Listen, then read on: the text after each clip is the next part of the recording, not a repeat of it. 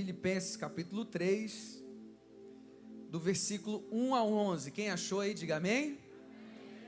Vocês precisam de luz aí, né? Um pouquinho de luz para a igreja, porque quando passa dos 30 anos, né, irmão, já não enxerga direito. Quebrei seu galho hoje, né?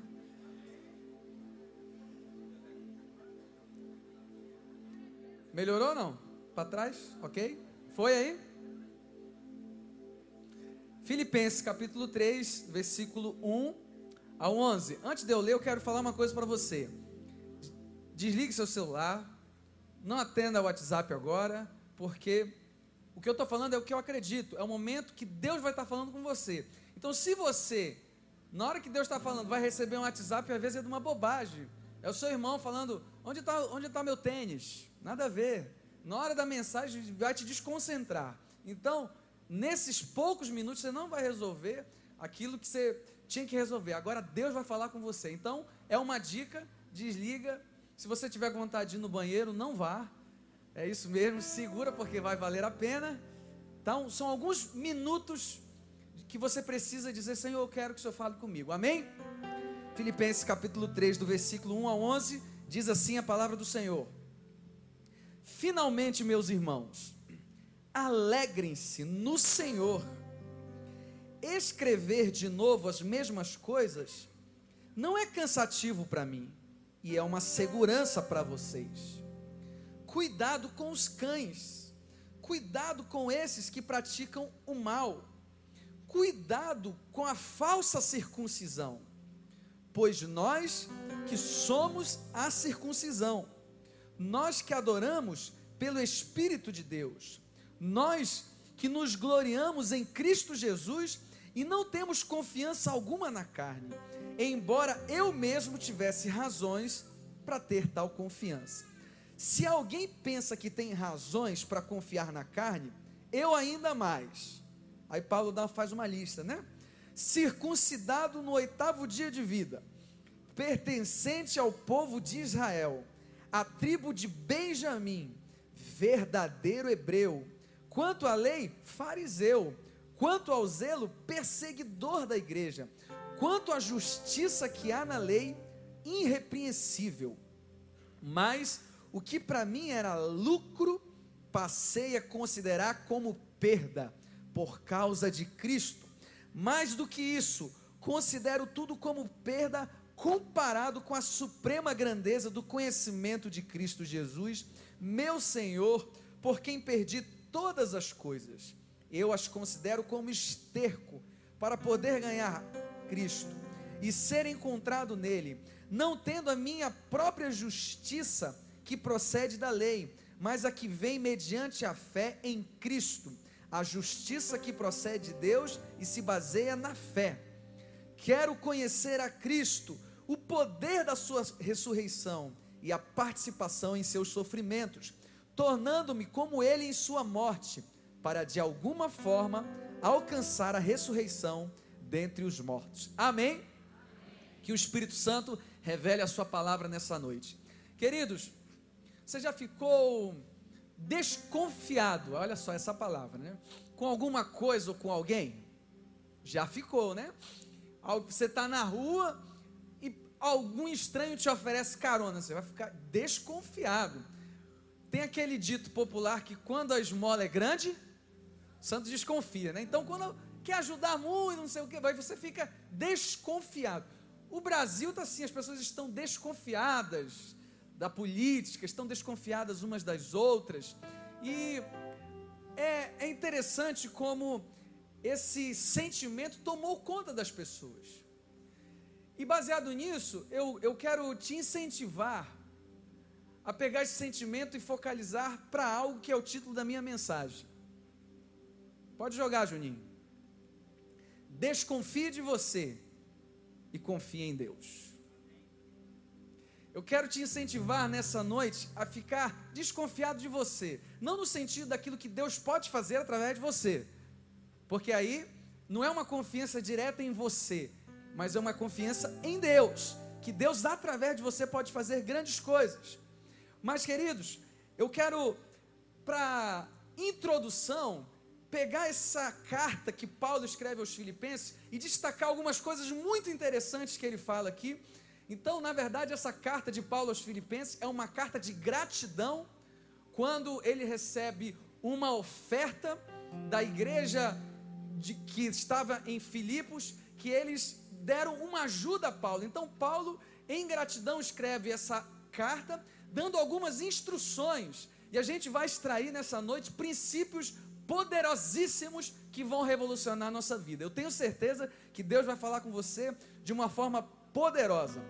E para minha introdução, no versículo 1, Paulo fala assim: Finalmente, irmãos, alegrem-se no Senhor. Olha só que interessante. Vamos analisar o contexto. Quem está escrevendo essa carta é Paulo. E Paulo, nessa situação, estava preso. Como alguém que está preso pode escrever uma carta dizendo: fiquem alegres. Olha o contraste natural. É muito comum, talvez, as pessoas acharem: ah, eu estou passando por uma situação difícil. Já basta os meus problemas. Como é que eu posso ser usado por Deus para abençoar outras pessoas? Pois é, é essa essa ideia que nessa noite eu quero te incentivar a, a, mergulhar nesse rio. Paulo, ele estava preso no físico, mas a sua alma era uma alma livre. Ele escreve para a igreja de Filipenses dizendo: alegrem-se no Senhor. E aqui vai um, um, um, um princípio para que a gente possa é, mergulhar. A verdadeira alegria a gente só pode encontrar em Cristo Jesus. Ele diz: alegrem-se no Senhor. E o que é alegria? Alegria não é um estado contínuo. Às vezes a gente passa por momentos de adversidades para que, quando vier a alegria, a gente tenha a sensação de alegria. A alegria ela não é uma constante. Você não está alegre todo o tempo, toda hora. Mas a alegria do cristão, ela é incondicional. Ela não depende das circunstâncias. Você pode estar alegre no Senhor com pouco dinheiro ou com muito dinheiro. Você pode estar alegre no Senhor tendo saúde ou não tendo saúde. Você pode estar alegre no Senhor numa situação favorável ou numa situação desfavorável. Então, o Paulo, quando ele começa essa carta, ele diz: alegrem-se no Senhor. Ele está dizendo: é possível alguém ter a alegria mesmo em situações adversas. E eu quero te incentivar a levar isso para a sua casa. Mas a verdadeira alegria é só em Cristo Jesus. Ele não diz assim: alegre-se no vício, alegre-se na bebida, alegre-se em, em, coisas dessa terra. Não, ele diz: alegrem-se no Senhor. Há muitas pessoas que acham que ser um cristão, ser um crente é uma pessoa careta, é uma pessoa que, que é, é rabugento. O verdadeiro cristão, ele acha que para ser um cristão, ele passa na rua e fala: Bom dia, bom dia. Tem que ser mal-humorado. Não é assim. Cristão é alegre. Cristão bebe Coca-Cola e nem assim, faz até mal, né? mas come pipoca, joga futebol, e alguns não jogam futebol, dão aula de futebol. Alguns, eu não sei quem é. É, se alegra, vai para o cinema, mas alegria no Senhor. E Paulo está dizendo: alegrem-se no Senhor. Eu quero declarar em nome de Jesus que se a tristeza estava reinando na tua casa, ela acaba hoje, porque a alegria de Jesus vai entrar quando você pisar na sua casa, haverá alegria de Jesus, amém? Você crê nisso, meu irmão? Eu creio muito nisso. Alegria. Mesmo tendo pouco, mas você tem a alegria de Jesus. Porque nós não somos levados, condicionados a circunstâncias.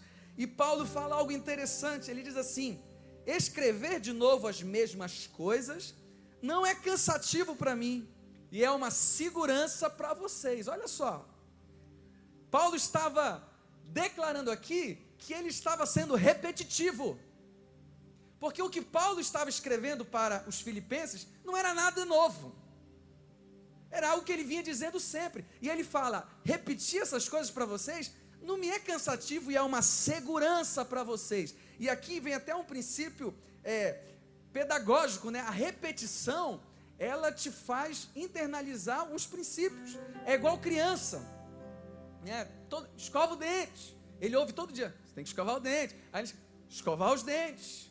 E querido, eu venho pensando aqui que como às vezes nós queremos algo novo, nós queremos algo mais sofisticado da palavra, nós queremos uma coisa mais profunda. Eu imagino que Deus está dizendo assim: vocês não fazem nem o básico, vocês querem o profundo. Paulo estava dizendo assim: eu ficar repetindo as mesmas coisas, para mim não é cansativo, é uma segurança para vocês. Então, sabe o que eu aprendo, querido? Que alguns princípios fundamentais, elementares da vida cristã, precisam ser repetidos diariamente para você. Por isso vem a importância da, de congregar. Ah, mas eu já fui na igreja. Vai de novo. Eu já fui na cela. Precisa, é uma constante, querido, porque você vai ouvir as mesmas coisas, mas essas mesmas coisas são segurança para você. Sabe o que ele está dizendo? Que o mundo é mau, ele está querendo roubar princípios fundamentais da fé, salvação, amor, discipulado, evangelismo. Ah, eu já ouvi isso desde a minha infância, eu já ouço sempre isso. Querido, entenda uma coisa: é segurança para você. Quantos estão entendendo? Diga amém. E aqui eu vou extrair alguns princípios muito rápidos para que a gente entenda o tema dessa mensagem. Desconfie de você, confie em Deus. Olhe para o seu irmão e fale assim para ele: se você não conversar comigo, deixar eu prestar atenção na mensagem, no final vou pagar um lanche para você. Ok? Ok? Fechado? Então, concentração. Três pontos rápidos, olha, papum, igual o time do Barcelona. E você, Barcelona perdeu, né? Então vamos lá. Para que você tenha uma vida desconfiada de você e em confiança em Deus. Número um, olha só. Tenha cuidado. Olha só o que Paulo fala no versículo 2, acompanhe comigo. Cuidado com os cães. Aí ele vai falar de novo. Cuidado com os que praticam o mal. Aí ele vai falar de novo. Cuidado com, os, com a falsa circuncisão. Ele falou três vezes cuidado. Então eu digo para você: tenha cuidado, o perigo bate a porta todos os dias. Tenha cuidado. Você quer ficar desconfiado de você e confiar em Deus? Tenha cuidado.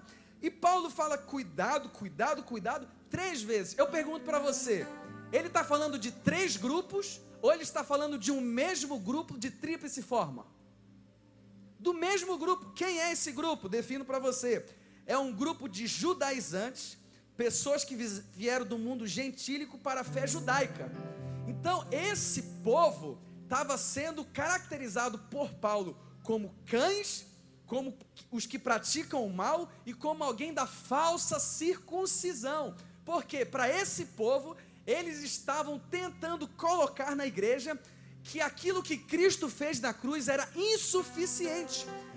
As pessoas não recebiam Jesus somente pela graça, por meio da fé em Cristo Jesus. Eles precisavam adotar a circuncisão. Eu vou repetir. A circuncisão, já expliquei isso aqui uma vez, mas vale a pena. Eu sei que muitos sabem, mas alguns, essa palavra é nova. A circuncisão foi uma aliança que Deus fez com o povo de Israel, no homem onde ele era ele era circuncidado no oitavo dia, era cortado é, um, a pele do, do órgão genital masculino como sinal de aliança com Deus. Então, quando ele fala de circuncisão, quando você ouvir essa palavra, ele está falando da aliança antiga, mas isso foi quebrado na nova aliança. Então, a nova aliança foi através de Cristo Jesus. E esse grupo estava querendo dizer: que não foi suficiente o que Cristo fez na cruz do Calvário. Eles precisavam adotar a circuncisão.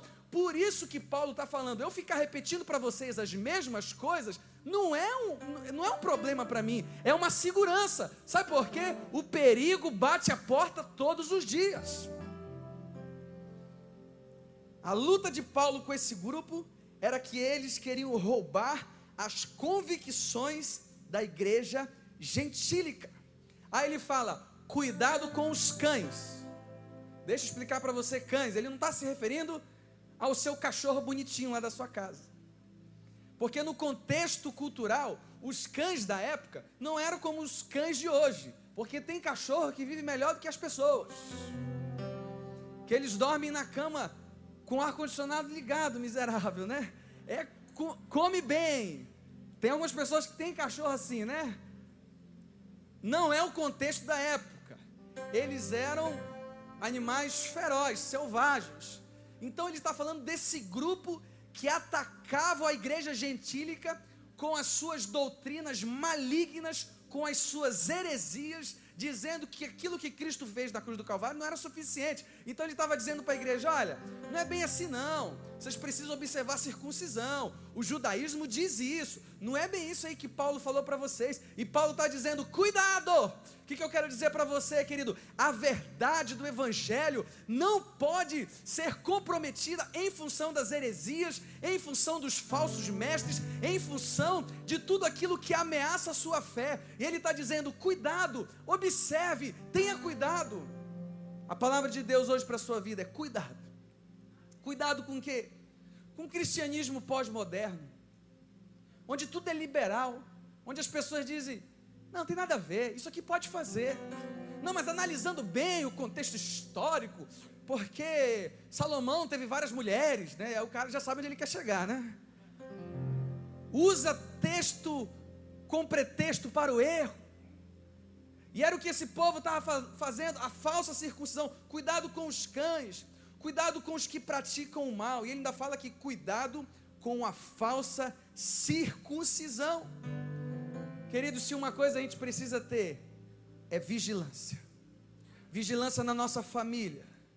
Vigilância com as ideologias que cercam a nossa família. Vigilância com o Deus desse século com D, com D minúsculo, que ele tem tentado cegar a fé das pessoas. Porque a Bíblia diz que o Deus desse século é, cegou o entendimento dos incrédulos para que não lhe resplandeça a luz do Evangelho. O diabo muitas vezes para enganar, ele não usa uma mentira, ele usa uma meia-verdade. Porque uma meia-verdade, você acha que é verdade. E é o que eles estavam fazendo. Cuidado, o diabo usa muito isso. Ele tentou com Jesus, ele disse: Se tu és o filho de Deus, transforma essas pedras em pães. Porque está escrito, caramba, cara, é um endemoniado mesmo esse diabo. Ele usou a Bíblia, está escrito. Está escrito. Nem só de pão vive o homem, Jesus responde para ele, mas de toda a palavra que procede da boca de Deus. Existe, existe algo mais óbvio do que ele transformar aquele, aquelas pedras em pães? porque ele estava com fome, o diabo faz isso. Então, querido, o recado de Deus hoje para a nossa vida é, é tenham cuidado. E ele fala assim: esses que dizem que precisam da circuncisão, na verdade eles são da falsa circuncisão. Ele diz assim: nós que somos a circuncisão, porque a circuncisão antiga, ela tinha um propósito espiritual, ela, ela era sombra das coisas. Você entende? E eles perderam totalmente essa essência. E Paulo está dizendo: nós que somos a verdadeira circuncisão, mesmo sendo gentios. Nós que adoramos a Deus pelo Espírito, ele ainda diz assim: nós que nos gloriamos em Cristo Jesus. Esse povo aí, eles estão se gabando, eles estão se achando, porque eles observam alguns preceitos da lei. Mas nós nos gloriamos em Cristo Jesus. Eu quero dizer uma coisa para você, querido: Deus vai te usar muito. Você vai ser uma pessoa muito usada por Deus. Você não está acreditando, vou te dar mais uma chance. Você vai ser uma pessoa muito usada por Deus, na sua célula, na sua família, no seu trabalho. Mas eu devo dizer uma coisa para você: tudo que Deus fizer através da sua vida será para glorificar o nome dEle, não o seu. Deus te chamou para fazer o nome dEle conhecido. Você está entendendo? E Paulo está dizendo: nós que nos gloriamos, nós não temos a nossa confiança na carne. Quando ele fala na carne, Hoje poderia ser até no, no, na forma denotativa mesmo, né? Nós não confiamos na carne, a carne é podre, né? Podia dizer assim, mas ele não está falando dessa carne que a gente come, ele está falando da força humana, de tudo aquilo que se apoia na, no, no homem e não em Deus. Então, querido, a nossa confiança precisa estar em Deus e não na carne. Você recebe essa palavra? Para que você viva uma vida desconfiada de você. e confiada em Deus, você precisa entender esse princípio. Tenha cuidado. O perigo bate a porta todos os dias. Diga assim: a minha família. Diga mais alto: a minha família pertence ao Senhor Jesus. Os meus filhos são do Senhor Jesus. Você crê nisso? Aplauda bem forte a Jesus.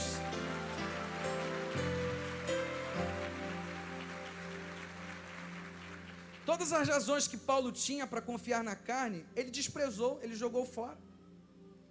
Ele diz assim: se alguém pensa que tem razões para confiar na carne, eu muito mais. Olha só o que ele diz, vamos lá, no versículo 3. Versículo 4, desculpa. Embora eu mesmo tivesse razões para ter tal confiança. Sabe o que Paulo está fazendo aqui? Ele está dizendo assim: ó, vocês que estão tentando introduzir heresia no meio do povo, vocês se acham.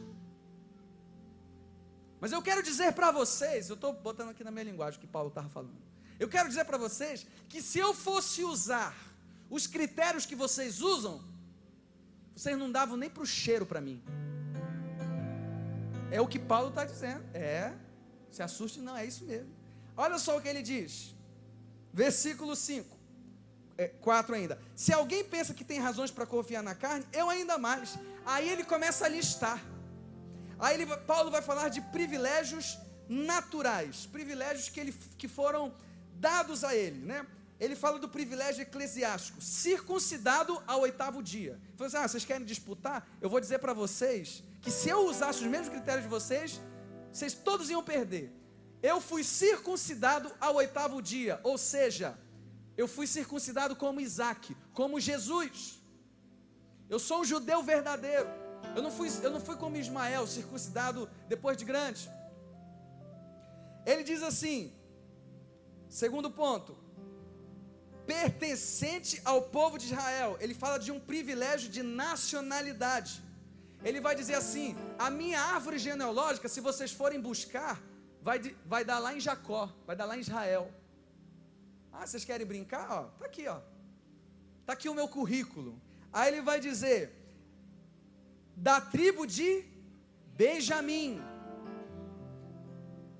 Benjamim foi filho de, de Jacó. O rei Saul era da tribo de Benjamim. Ele estava dizendo assim: Eu sou um judeu e um judeu de elite. Ele começa. Aí depois ele vai falar de alguns privilégios por mérito. Ele fala verdadeiro hebreu. Sabe o que ele está dizendo isso? Ele era diligente no que fazia. Paulo falava o aramaico. Ele ia para a sinagoga e falava no hebraico porque muitos que estavam discutindo com eles eram helenistas, eram pessoas que se converteram ao judaísmo, não falavam aramaico, não falavam hebraico. Ele quis dizer assim: vocês querem disputar comigo? Eu falo as duas línguas. Ele teve privilégios, ele diz assim: quanto à lei, fariseu. Hoje, quando você ouve essa palavra fariseu, você diz assim: ah, os hipócritas. Ok, essa foi a maior conotação e a luta que Jesus bateu veementemente. Mas o fariseu, a etimologia da palavra fariseu significa separado. E o farisaísmo era aquelas pessoas que estudavam muito o Torá. Então ele está dizendo: quanto a essa questão da lei, eu era um fariseu. Eu não era um zelote, eu não era um saduceu, eu era um fariseu. Eu era, uma, eu era um santo. Porque nessa época é, as pessoas estavam faz, tentando fazer um sincretismo religioso. E ele, dentro da sua fé, ele estava tentando manter. Outro privilégio de Paulo, ele fala: quanto ao zelo perseguidor da igreja. Para um judeu, para um judeu, o mais importante era o zelo. E Paulo acreditava tanto naquilo que ele fazia, que ele dizia assim: ninguém vai, vão, vai fazer coisas que vão deturpar aquilo que eu acredito. Então, em nome daquilo que ele acreditava, ele mandava matar os cristãos. E ele ainda diz mais: a lista não acaba quanto à justiça irrepreensível. E essa palavra irrepreensível não fala de moral, ele fala de tudo que Paulo precisava fazer em relação àquilo que ele acreditava, ele fez. Ele não omitiu naquilo que ele acreditava. Então, depois que Paulo faz toda essa lista e diz assim: Ó, eu que teria motivos maiores que todos vocês para confiar na carne, eu não confio. Você entende? Você entende? E aqui vai o meu segundo ponto. Para você ter uma vida desconfiada de você colocar a confiança em Deus, entenda que quando Cristo é o centro da sua vida, os nossos valores mudam. Olha o que ele diz no versículo 7, acompanhe comigo. Mas o que para mim era lucro, passei a considerar como. O que, que diz na, na sua Bíblia? Lê de novo. O que para mim era lucro, passei a considerar como perda. Querido, quando Cristo é o centro da nossa vida, os valores mudam. Aquilo que era lucro, ele começou a considerar como perda. Aquele currículo invejável de Paulo, circuncidado oitavo dia, quanto à lei fariseu, irrepreensível, ele disse: Isso que para mim era crédito, virou débito. Quando Cristo é o centro da sua vida, os valores mudam, a configuração é outra. Quando Cristo reina na sua casa, aquilo que você fazia que achava que era lucro, passa a ser perda.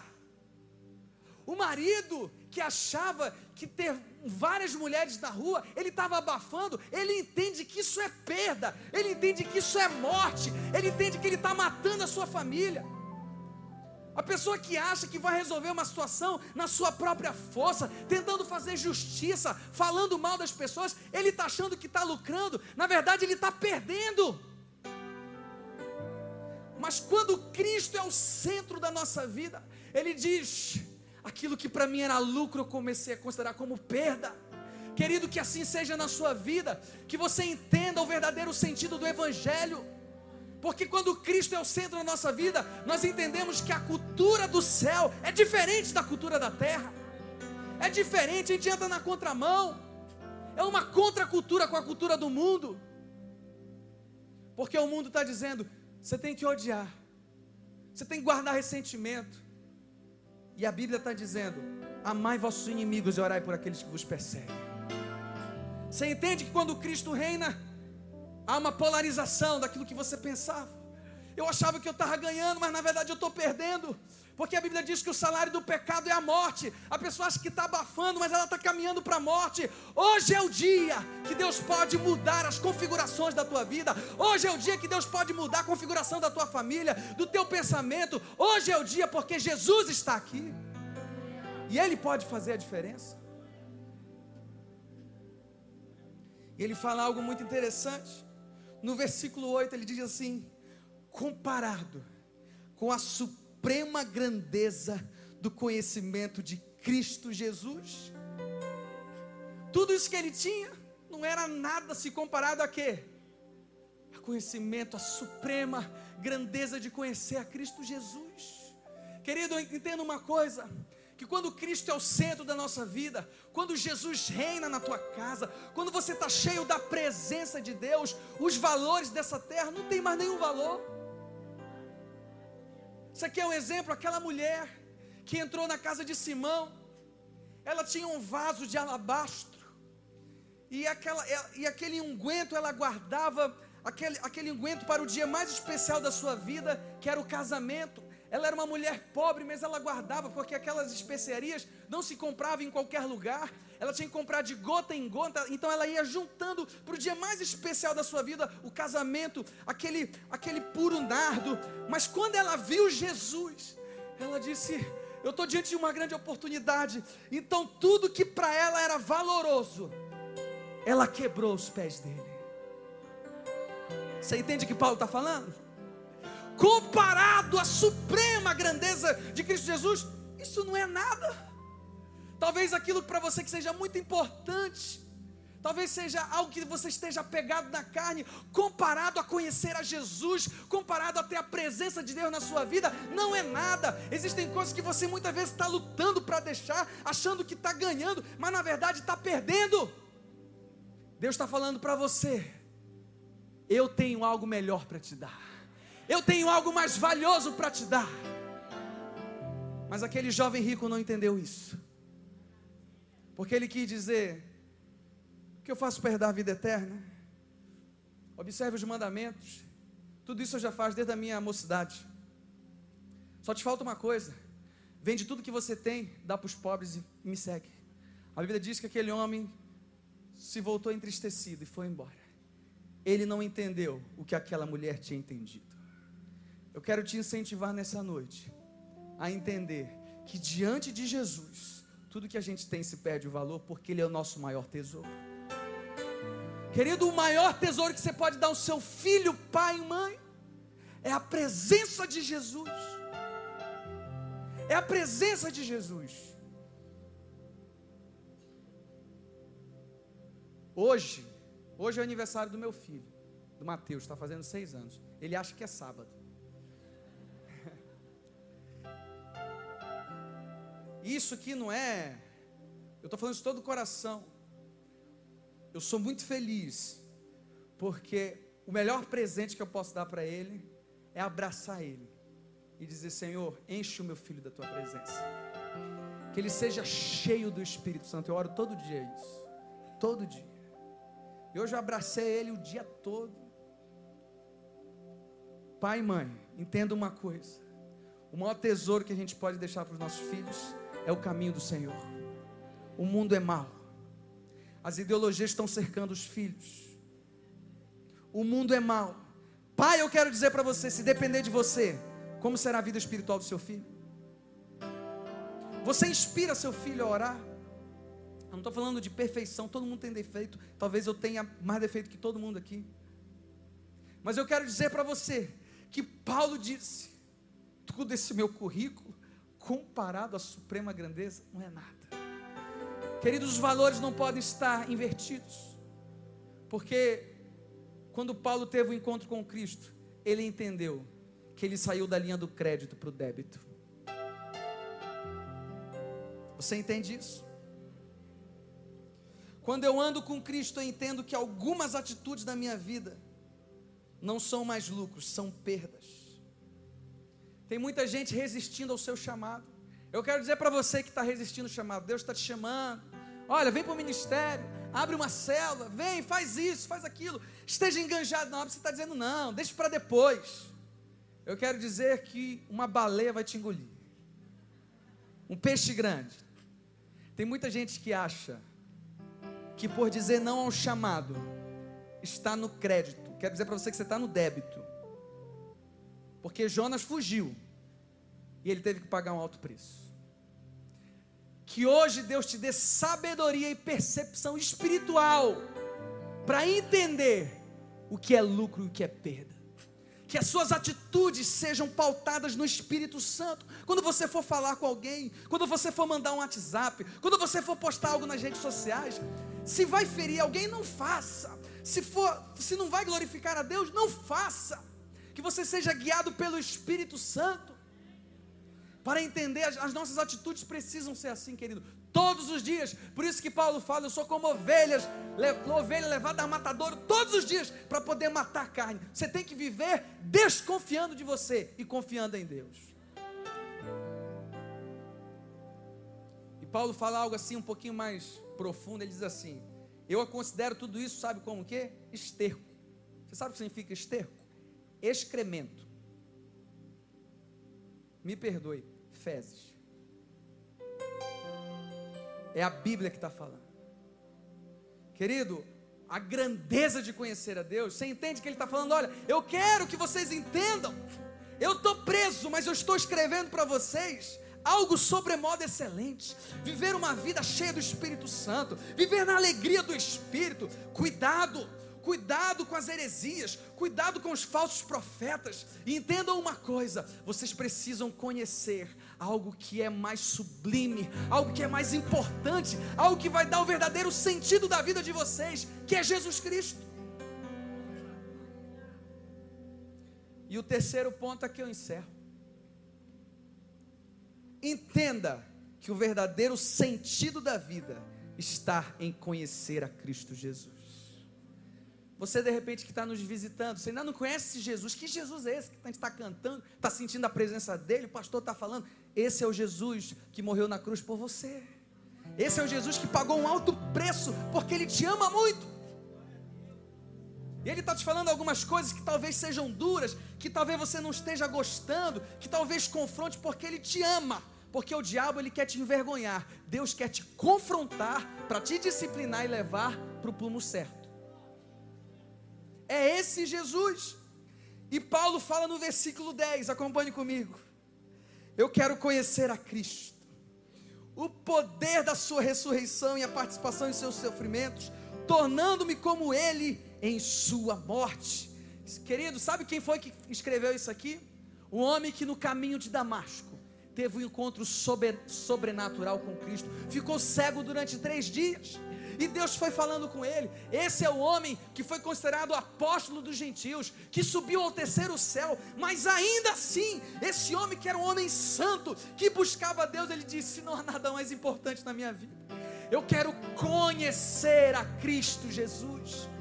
Se Paulo, querido, que era uma pessoa renomada, criada aos pés de Gamaliel, e ainda assim não considerou aquilo que eram atribu atribuições à sua carne, mas ele se gloriava no Espírito. Ele diz assim: Eu preciso conhecer a Cristo. Querido, entenda isso. O verdadeiro sentido da vida está em conhecer a Jesus. Você saber quem Ele é, meditar na palavra, ser cheio do Espírito Santo de Deus. E ele fala algo muito interessante ele diz: e o poder da sua ressurreição. Querido, a cruz é o palco do amor, mas a ressurreição é o palco do poder de Deus. Ele fala conhecer a Cristo e o poder da sua ressurreição. Eu quero dizer para você, querido, você está diante de um Deus poderoso de um Deus que faz milagres, de um Deus que entra numa casa, Ele é capaz de tirar depressão, Ele é capaz de libertar, Ele é capaz de restaurar casamento. É esse Deus que age no coração endurecido do homem. Sabe por que Ele está falando? O meu alvo é conhecer a Cristo e o poder da Sua ressurreição, porque Ele venceu a morte. Meu amigo, se Ele venceu a morte, Ele está falando de um poder sobrenatural. Aí ele fala de um outro detalhe, a gente precisa de esmiuçar o texto, que fala tanta coisa boa. Ele diz assim: e a participação em seus sofrimentos. Quero dizer para você: você quer conhecer a Cristo? Se prepare também para sofrimentos. Ai meu Deus, não quero mais. Entenda uma coisa: existe uma diferença e algo que todo cristão não deveria experimentar, não deveria pelo menos, que é o sofrimento por causa do pecado. Existe uma diferença de o sofrimento por causa de Cristo e o sofrimento por causa do pecado. Aí a pessoa se mete um monte de lambança e diz: ah, servir a Cristo é isso, é dor, é isso mesmo. Aí, na verdade, ele não está sofrendo por causa de Cristo, ele está sofrendo porque ele, se, ele fez muita bobagem. Deus falou para ele não fazer, mas ele fez, ele foi teimoso. Existe uma diferença, mas eu quero dizer para você que o sofrimento, Paulo fala, conhecer a Cristo e a participação em seus sofrimentos. Vida cristã não é só vida de mar de rosas. Uma vida cristã não é uma vida que a gente vive é que tem só alegrias. Não. Tem tristezas, tem doença. Mas o que Paulo está dizendo que a vida cristã você pode ter tudo isso, mas ainda assim ter dentro de você a paz que excede todo entendimento. Você passa pela prova dizendo: Deus está comigo. Eu não sou guiado pelas circunstâncias. Eu tenho a alegria do Espírito no meu coração. A participação dos seus sofrimentos. Eu quero declarar em nome de Jesus: você vai sofrer. Ai meu Deus, ninguém quer receber isso. Mas você vai sofrer por amor a Cristo. Como Paulo, como os grandes avivalistas, como John Wesley, como Billy Graham.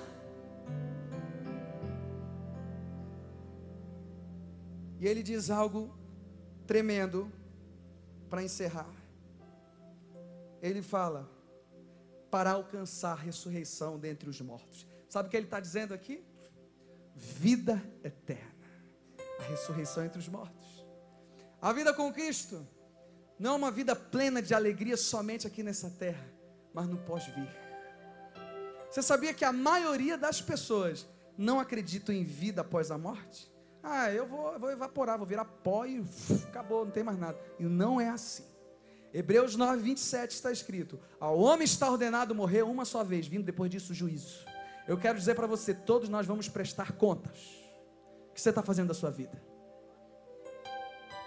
Paulo está dizendo: ah, existe um caminho, existe um sentido de viver.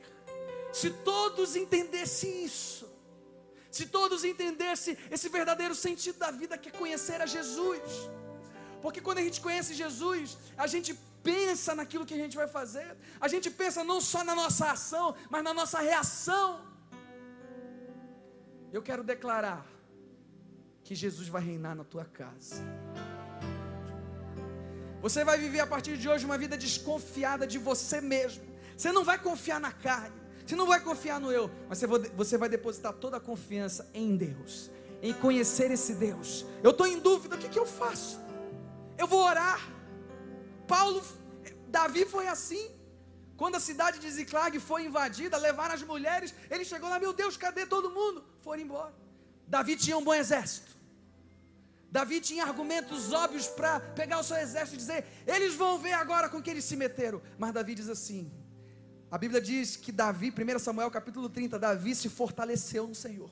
Disse: Senhor, eu devo perseguir? Ele consultou o Senhor e Deus respondeu: Vai que você vai conquistar.